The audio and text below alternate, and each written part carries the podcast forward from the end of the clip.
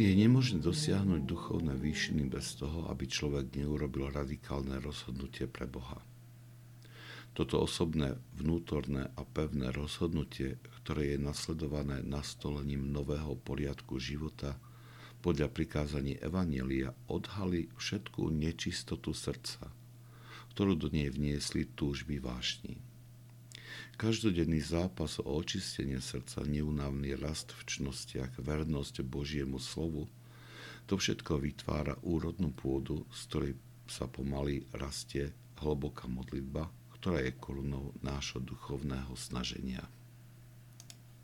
Ak svätý Izak Sirisky hovorí o dare čistej modlitby, tak predpokladá, že sme už položili tieto základy duchovného života – Človeka sa často zmocní chvenie, keď si pri čítaní sveto Sírskeho alebo iných svetých uvedomí, že číta o veľkých duchovných veciach, ktoré sa týčia vysoko nad jeho chápanie kresťanského života.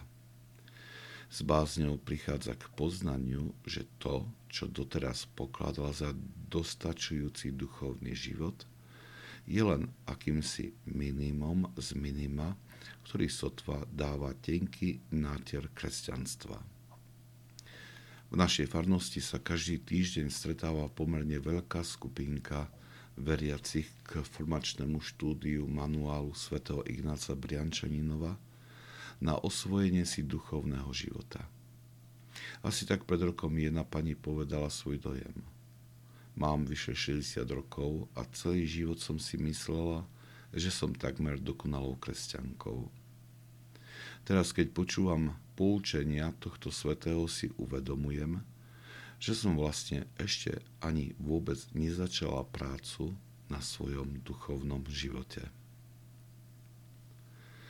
Sme požehnaní, keď môžeme študovať náuku veľkých svetcov, ktorí nás uvádzajú do umenia duchovného života.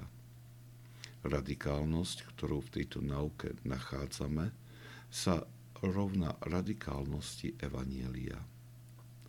Vo svetle ich nauky a príkladu života ľahko rozpoznáme, ako veľmi sme sa vzdialili od skutočnej cesty kresťanského života. A pritom necítime ich karhanie ani odsudzovanie, ale skôr naliehavosť lásky, ktorá nás nabáda osvojiť si nový smer.